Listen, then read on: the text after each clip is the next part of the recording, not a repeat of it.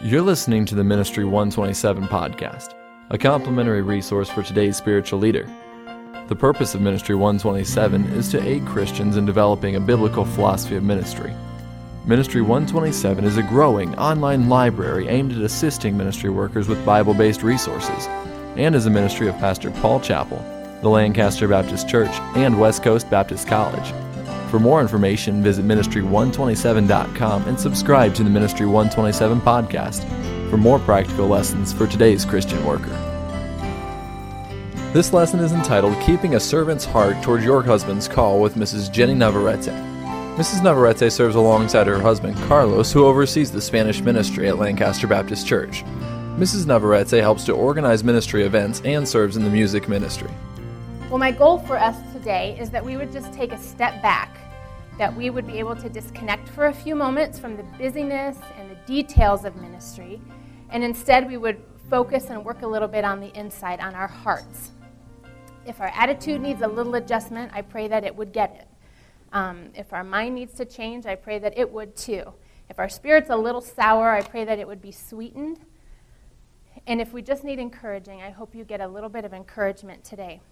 This isn't a 10 ways to be a servant kind of a lesson, um, because what we're talking about today is not um, really anything that we specifically do.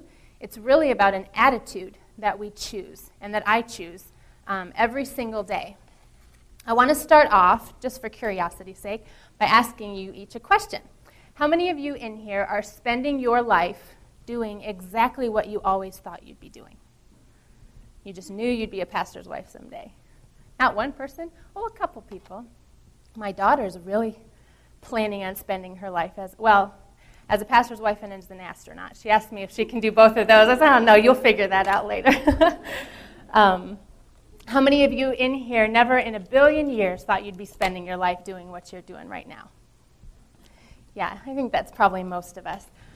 I'm somewhere in the middle on that one. Um, maybe you're a little bit of both, too. I grew up in a pastor's home in Illinois. And so it crossed my mind that I might serve in the ministry when I grew up, but I never once thought I'd be in a Spanish ministry, and I sure never thought I'd be in California. So no matter what end of the spectrum we're on, how many of you would say God has surprised me with the details in my life? I think for sure. Um, aren't you glad that God doesn't show us what's coming? my kids wish they could see their whole life in a book, and I am really glad that we can't. Um, I would spend all of this year worrying about what's coming next year. I'm glad He just gives us one day at a time. But I know I've been learning this that when my relationship is right with the Lord, and I'm in a good understanding of who I really am, which is nothing, just a little sinner saved by grace, and I remember who He is, the King of Kings who came here for me, then it really doesn't matter at all what God asks for me or He gives me to do. It is my privilege to serve him in any area. Um, a couple weeks ago, I ordered something on the phone from a company down in Georgia, and every single person I talked to on, in that company was so sweet. And so, as I was ready to hang up, I told the lady, Thank you for being so kind and, and easy to work with. And she said, Oh, you're welcome. We're so happy to serve. And I don't know about you, but um, or the part of the world that you live in, but that is not a comment that I hear every day anymore. We're so happy to serve. Um, usually, I end up feeling like I really inconvenienced somebody by wanting to pay for something or ask a question. In this day and age, at least in this country, um, the idea of being a servant has become a little foreign to us. We're not too familiar with that servant and master type of relationship anymore. And, and as Christians, and here today, just as Christian women, I think it's good that we stop for a moment and remember what it means to really serve. Um, sometimes I think we've learned to sign up and we've learned to commit, but have we really learned to serve?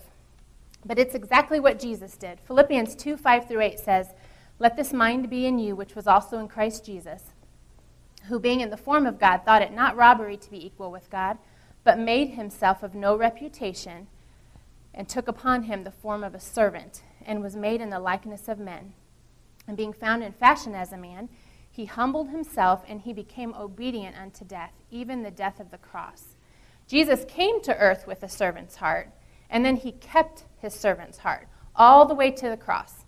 even when he was being mocked, when he was misunderstood, when he was shunned, when his burden was very great, when he was tortured and killed, he kept a servant's heart. He's a perfect example for us, a servant's heart no matter what, all the way to the end. So today we're here to focus on keeping a servant's heart toward our husband's call. And our husband's call is made up of three different parts. Number one, the caller, that's God. Number two, the called, and that's actually our husband. And number three, the calling, and that's our church.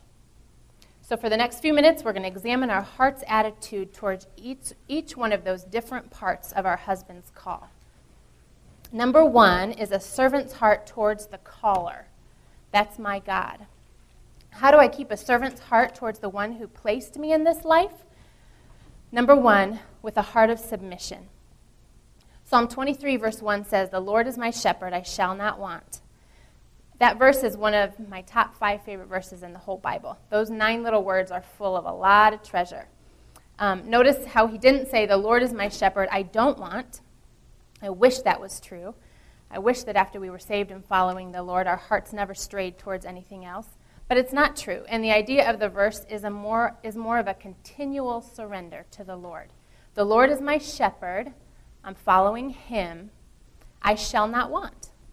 I've learned that he's enough.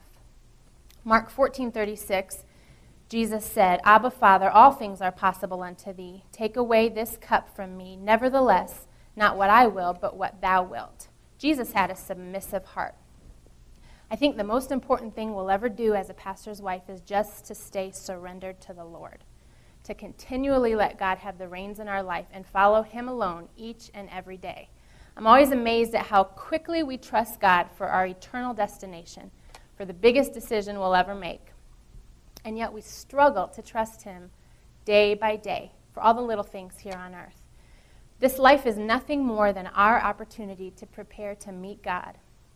The Bible says it's like a vapor, it vanishes quickly. If I can trust Him to take me to heaven, surely I can trust Him to lead me through this world. Here's some basic truths to surrender. God created me. God created me for a purpose. God knows better than I. God sees more than I. God created my husband. God created my husband for a purpose. God knows more about my husband than I do. Those are some basic, simple truths, but many times my emotions want to cover a lot of that up. But those truths don't change. And it really doesn't matter if, we're, if you are right now where you're going to be for 25 more years, if you are brand new to town and nobody knows you or supports you yet, or even if you're just passing through on your way to something else. Recognize God's leading and surrender to Him. Don't surrender to a plan or to a church or to a title. God doesn't fill out a contract and ask us to sign it. Our life is not an agreement with God, it's a surrender to God. And surrender is not even a pastor's wife issue. You don't have to surrender because you're the pastor's wife. We need to surrender because we were bought with a very high price, and our life is not our own. So a servant's heart is a submissive heart. We can also keep a servant's heart towards God by number two, a heart of obedience. We've already read Philippians 2 5 through 8, but I want you to notice something quickly. Um, the last half of that verse says, Jesus took upon him the form of a servant and became obedient unto death, even the death of the cross. Jesus surrendered himself to become a servant, and his surrender led him to his obedience. I absolutely love being a part of the Spanish ministry of this church. I mean that. I love the people, I love the services, I love the pastor. I just love that ministry. But I'll be honest with you, I didn't start serving there because I just loved it so much the Spanish department's in my heart because that's where I serve God.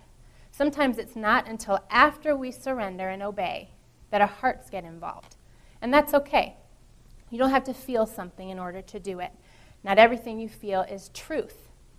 I don't usually feel like getting up when my alarm goes off, but that doesn't mean I should lay there in bed so I'm not hypocritical and just stay there and do what I feel. No, I get up because it's right. Don't wait for a feeling.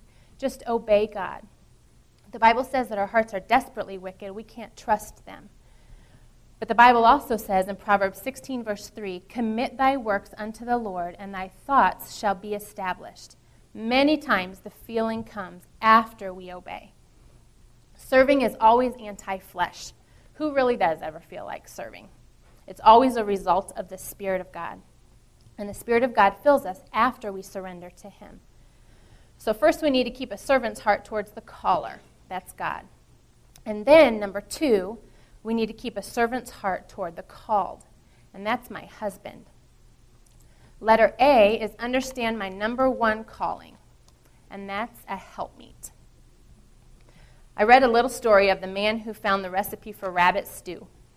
And he began to read the directions, and the first instruction said, First, you must catch the rabbit. And that's pretty basic, but I think that that thought kind of applies to us today as well. In being the pastor's wife, remember that you're first the wife of the pastor. And he is your number one pastor's wife responsibility. You're to serve him first. I have the wonderful privilege of watching this example um, of a relationship carried out right here at Lancaster Baptist. There's no doubt in anyone's mind here who's the leader around here. That's Pastor. Um, but Mrs. Chappell has dedicated her whole life to helping Pastor fulfill God's plan for his life. And in doing that, she's fulfilling God's plan for her own. There's no other way to describe it except that it just honors God. It's a beautiful picture of a pastor's marriage. Genesis 2:18 said, "And the Lord God said, it is not good that the man should be alone. I will make an helpmeet for him. And there we have it. As Christian wives, that's our primary responsibility. Whether you're married to a doctor, roofer, policeman, or in here, we're married to the pastor. We are our husband's helpmeet. God didn't make the woman and name her the planner or the director or the Holy Spirit part two. Um, no, we're, we were called the helper. Remember this that it's your husband's job to do God's will, not your will. I think that was a real good day for my husband when I finally realized that. And I actually have to remind myself of that quite often. Because, you know, how many times could the pastor really help make the pastor's wife a whole lot easier? But the truth is that he wasn't made for me, I was made for him. And it's my responsibility to serve him. In your notes, I think you have five blanks there, five ways that we can serve our husband, the pastor. Number one, pray for him. I don't have a whole lot to say here except go buy Mrs. Chappell's book, It's a Wonderful Life. Have you all read that book? Many of you probably. Probably the most convicting part of that book to me is her prayer list for her husband. Would you agree? I think she has thought of everything. It'd be worth it to buy it for that prayer list alone. It's a great guide for making our own prayer list. I think my husband asks me five times a day to pray for him. Will you pray for me? Are you going to pray for me? Um, and probably 10 times a day on Sundays. Please pray. Our husbands are fighting spiritual warfare every single day. I know we all are, but they are frontline soldiers, um, and they need God's power. Be your husband's prayer warrior. It will help you to keep a servant's heart towards him. Number two, encourage him. Thank him for his message on Sunday. Well, first of all, listen to his message on Sunday. Um, I think it's a tremendous encouragement to the pastor when the pastor's wife's seat is always occupied and she is engaged in his message. My husband, there's one seat that I sit in, and that is my seat every Sunday, and he likes to see it filled every single Sunday. It's just a little way to encourage him. Um, he doesn't have to look for you, he knows where you are. Don't let him hear 15 thank yous for the message and not hear one from you. Encourage him by doing what you can do practically to help him do God's will. Make his mornings easy. Send him out the door knowing he's appreciated. It amazes me that the power that my words have over my husband. We can encourage or discourage very, very quickly. Um, and we can either use that to our own advantage to help us get our own will done, or we can ask the Lord to help us to use our words to encourage Him to get God's will done. My family lives in Illinois, a few thousand miles away, and in a very perfect world, we would be able to serve the Lord at Lancaster Baptist Church and still live right next door to my parents. I would love that. Um, but apparently, that's not God's plan for me because that has not yet happened. And I remember right after my first baby was born, I began to get homesick. I just wanted my family to be able to watch little, this little girl grow up. And I struggled in my heart for a few weeks. And I didn't really say anything to my husband, but I said an awful lot to the Lord about it. And I remember the Lord gently showing me that my marriage and my family would actually all be better off if my husband was doing God's will. And if I tried to talk my husband into moving back home, and I don't know if I could have worn him down or not, but I know that I might have gotten my family closer, but I don't want to be married to a man that's miserable because he's outside of God's will. And I really didn't want that for my daughter either. We really have to think about what we say. Um, I'll never forget a few years ago during our missions conference here at church, some missionary wives were giving testimony, um, giving testimonies for Our Lady's Bible study. And one wife stood up and she asked that we all just keep the missionaries' wives in prayer, that they would be an encouragement and not a discouragement to their husbands. She said that over and over, she'd been on the field for over 20 years.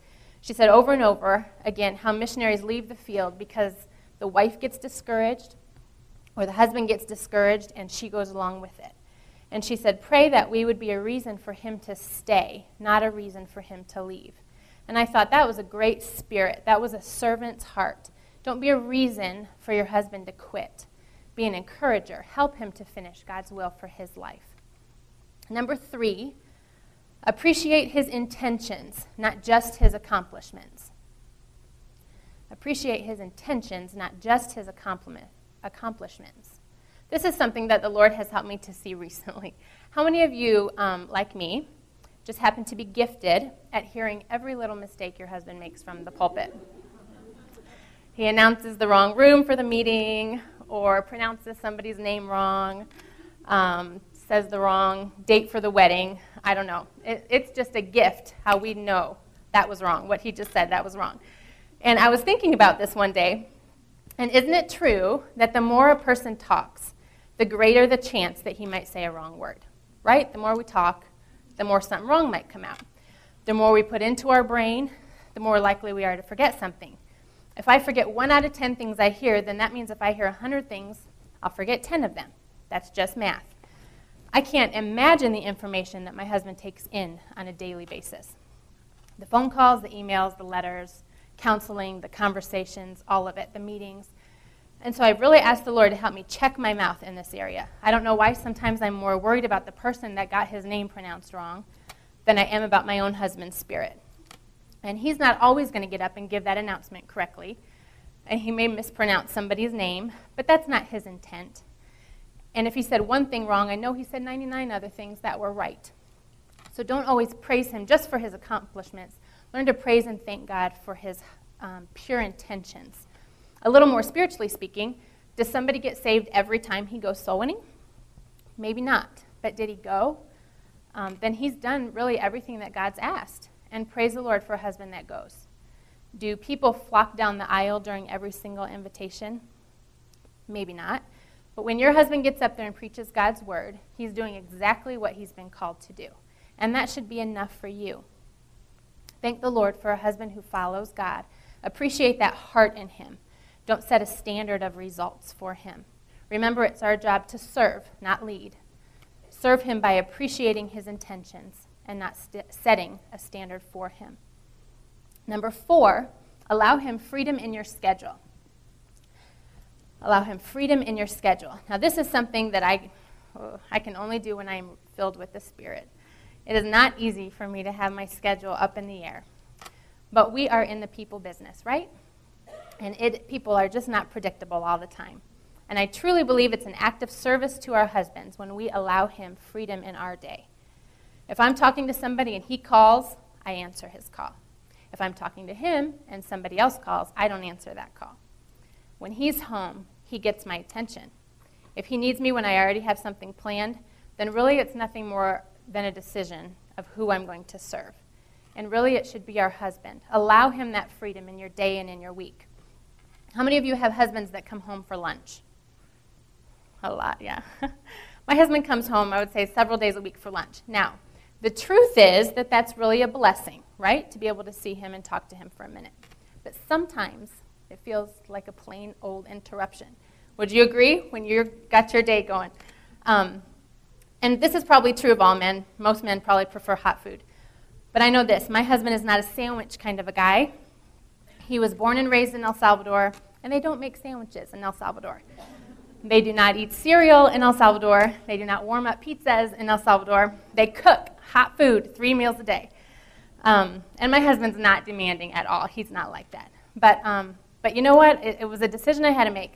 Lunchtime is either going to bug me for the rest of my life, or it's going to be a little time of the day when I can serve him for the rest of my life. And it's my decision.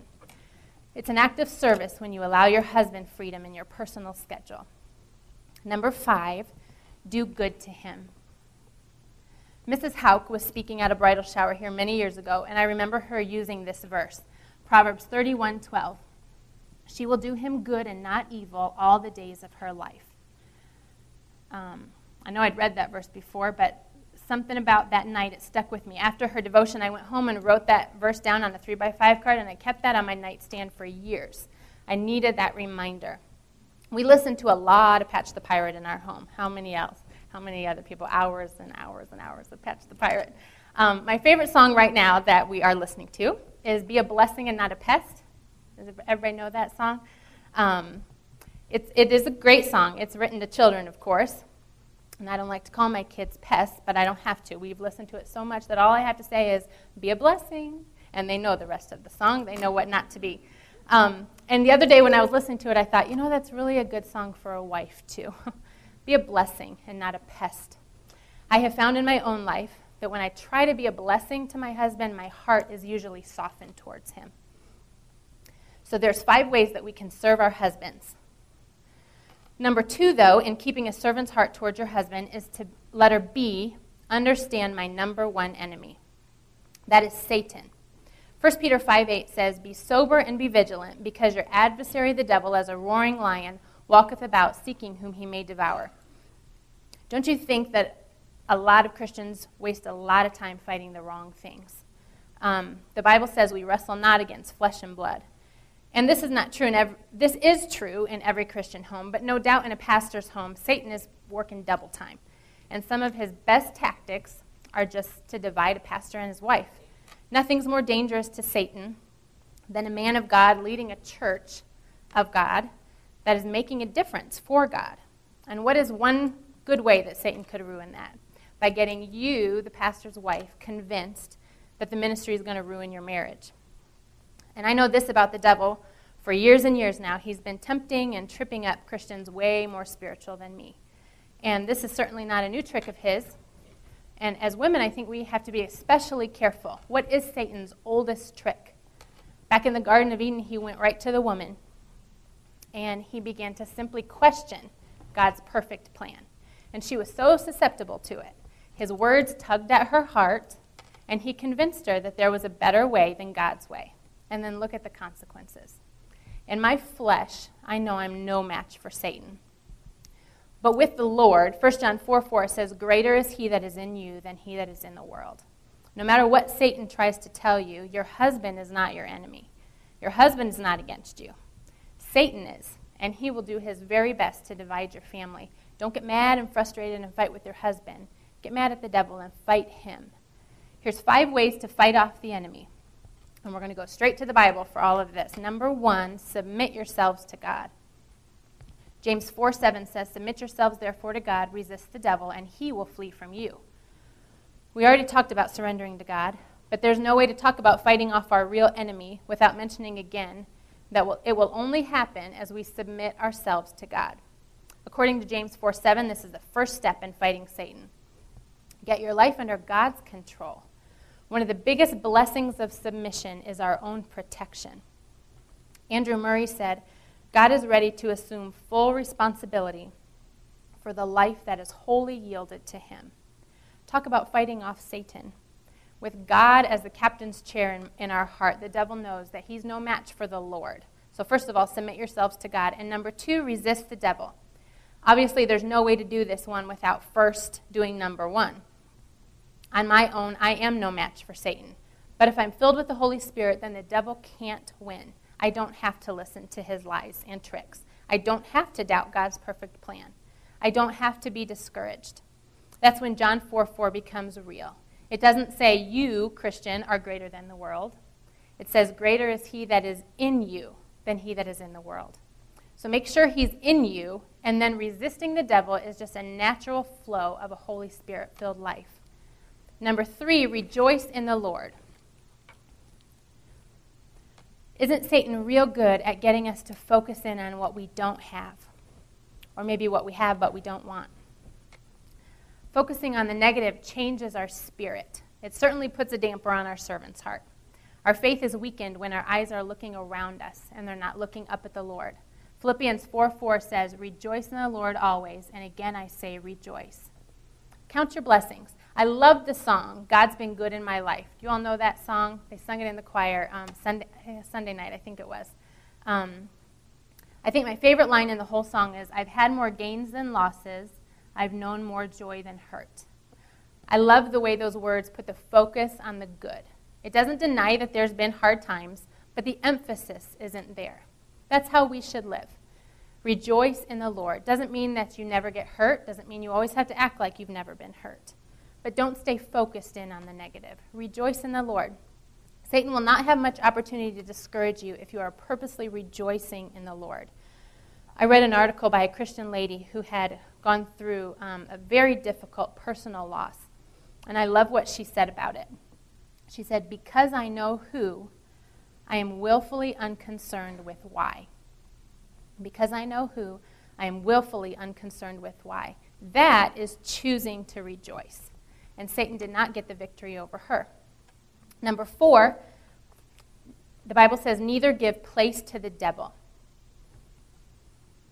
Don't even give the devil an opportunity. Pastor Chappell says one phrase a lot, and I think it goes right along with this verse, Ephesians 4:27. He says, "Don't dream outside of God's will." Don't dream outside of God's will for your life. That has helped me. I think that would make a big difference in our lives if we didn't dream about what we might do if we weren't the pastor's family, or what life would be like if we lived somewhere else what it would be like to pastor a different church, what it would be like to be married to another man. We could go on and on. But we shouldn't go there. Don't dream outside of God's will for your life. That's opening up your heart and that's giving the devil a place in your heart to bring in doubt and bitterness. It's a great tactic of Satan's to get us to dream about what might have been, how things could have been different. Don't give him that place. If your husband has followed God's call to be right where he is right now, then that is God's will for you too and daily doubts and struggles and attitudes might quickly disappear if we just decided to not dream outside of God's will. Dig your feet in and help your husband be where, whatever it is God wants for him right there in God's will. And number five, lastly, is cultivate contentment. We can fight the devil by cultivating contentment in our hearts. Hebrews 13:5 says, "Let your conversation be without covetousness and be content with such things as you have." For he hath said, I will never leave thee nor forsake thee. Philippians 4:11 says, I have learned in whatsoever state I am therewith to be content. Satan is a lot of things, and something he's real good at is distracting us. Good at getting us to look around instead of keeping our eyes fixed on the Lord. He'd like for you to get distracted from God's very best by tempting you with discontentment. He'd like you to compare your house with the other lady's house in the church or with the other pastor's wife's house. He'd like you to wish for something different. He'd like you to not be satisfied with what's in our closets. He'd like us to be discontent with the family that God's given us. I think my favorite quote on contentment is this Think how happy you'd be if you lost everything you have right now and then you got it all back again. We really don't need much more than what we've got right now. So, how are we doing on our contentment? Are you content in whatever state you're in? That's a tough one some days. Um, are you content with where exactly where God has you right now? Are you content with who God has added to your church? With exactly where you live? What if you're not able to paint that hideous blue room in your house for another five years? Is that going to be okay? Um, whatever it is, I'm not saying that any of those things are bad, but I know that being discontent for me is one of the biggest distractions that I have for just serving the Lord um, and doing the best things. I have learned that contentment is a decision, it's not a state we reach. Psalm 23 1 says, The Lord is my shepherd, I shall not want. It's amazing to me that some of the most contented people I know really have the least. Contentment doesn't have anything to do with our circumstances, it's an attitude Learn to cultivate contentment and don't let the devil distract you. Lastly, in your notes, number three, we need to have a servant's heart toward the calling. And that obviously is our church, my church. How do we do that? Letter A, with a pure heart. Matthew 5 8 says, Blessed are the pure in heart, for they shall see God. James 4 8 says, Purify your hearts. James 1:27 says pure religion and undefiled before God and the Father is this to visit the fatherless and widows in their affliction and to keep himself unspotted from the world. Why are you serving the Lord? What are your motives in the ministry? Is it about God or is it about you? There are times when the pastor's wife receives undeserved criticism. We know that. But there's also times when we receive undeserved praise. And we shouldn't get used to that. Let's not start living for that. We need to keep our hearts pure. The people in your church, and especially the ladies in your church, are looking at you. And I know all of that that's been written and said about the unrealistic high expectations that people have of the pastor's wife and their children. And, and you know, and unfortunately, sometimes that is true. But I also know this that there's a lot of first generation Christians in our church, and they need somebody to live right in front of them. They're not going to learn about a Christian home and service to the Lord from their mom or their sisters or their aunts. They just need an example of pure religion, and they should be able to find one in their pastor's wife. Do we serve those that can't do much for us, like the fatherless and the widows? Are we keeping ourselves unspotted from the world? That is pure religion. Number one under that, I put we need to serve in pureness. Ephesians 6 6 through 7 says, Not with eye service as men pleasers, but as the servants of Christ, doing the will of God from the heart, with goodwill doing service as to the Lord and not unto men. And there's that word again servants. We're serving the Lord and not men. My husband always says we should wake up, read our Bible, and pray, and then report for duty. Lord, this is Jenny Navarrete here. I'm reporting for duty today. What is it that you'd have for me to do? It's really that simple. People are fickle. Um, we all are. The same person who praises you today may not like you tomorrow. And that's a discouraging, it's a discouraging trap to serve for the praise of man. Oswald Chambers said, Our Lord's first obedience was to the will of his Father, not to the needs of men. His obedience brought the outcome of the saving of men. If I am devoted to the cause of humanity only, I will soon be exhausted and come to the place where my love will falter.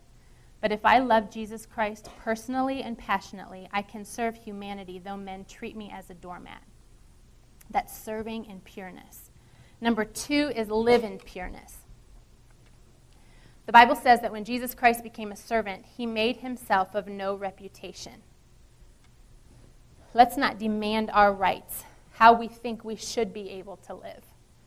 Um, instead, let's live like Christ did and be willing to live in such a way that would not bring us a certain reputation, but would bring glory to the Lord.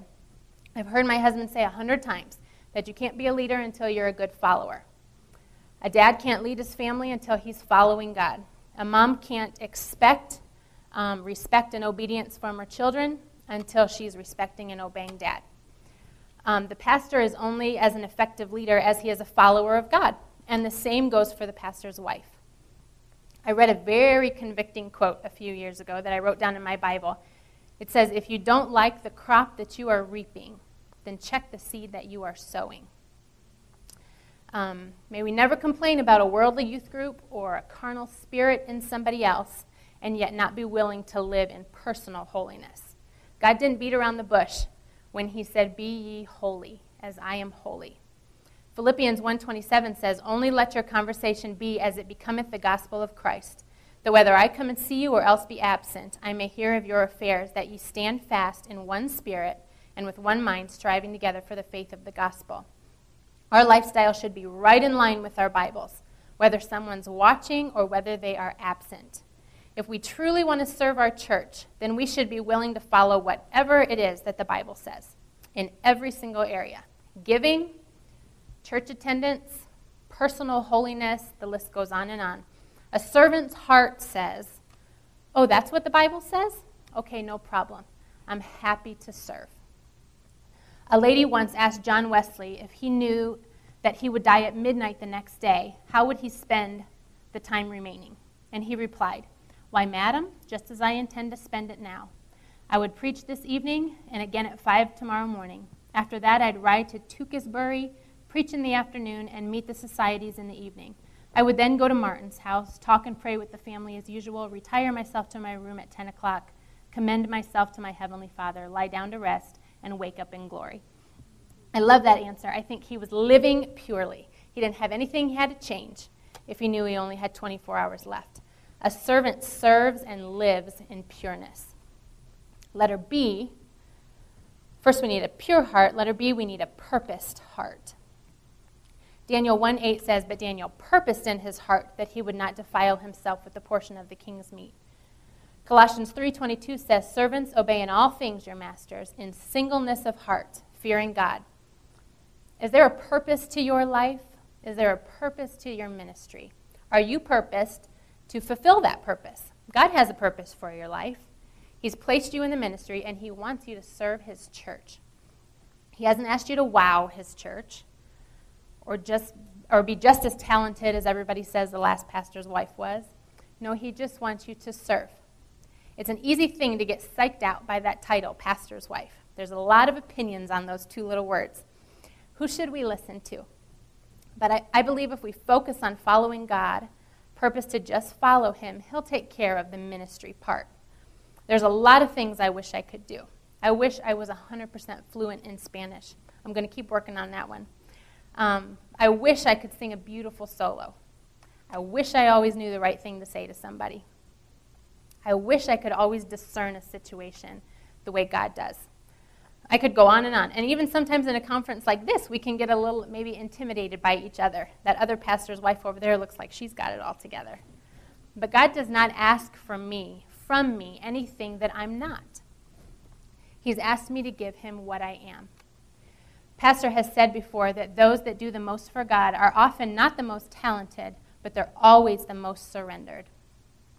There's a lot of things I may not be able to do, but I can obey. I have the responsibility as a Christian, as a servant of God, to obey every word in this book, in, that, in the Bible, and it doesn't take any talent at all to be obedient. Do what you can. God knows your abilities. Um, a servant's heart is a purposed heart. Have you purposed in your heart to serve the people that God's given you? Are you willing to simply obey? To not worry about what you don't have, but just give him all that you do. Never will God require something of us that he'll not enable us to do. 1 Corinthians 10:13 says, "God is faithful, who will not suffer you to be tempted above that ye are able." Philippians 4:13 says, "I can do all things through Christ." Philippians 4:19 says, "But my God shall supply all your need according to his riches and glory by Christ Jesus."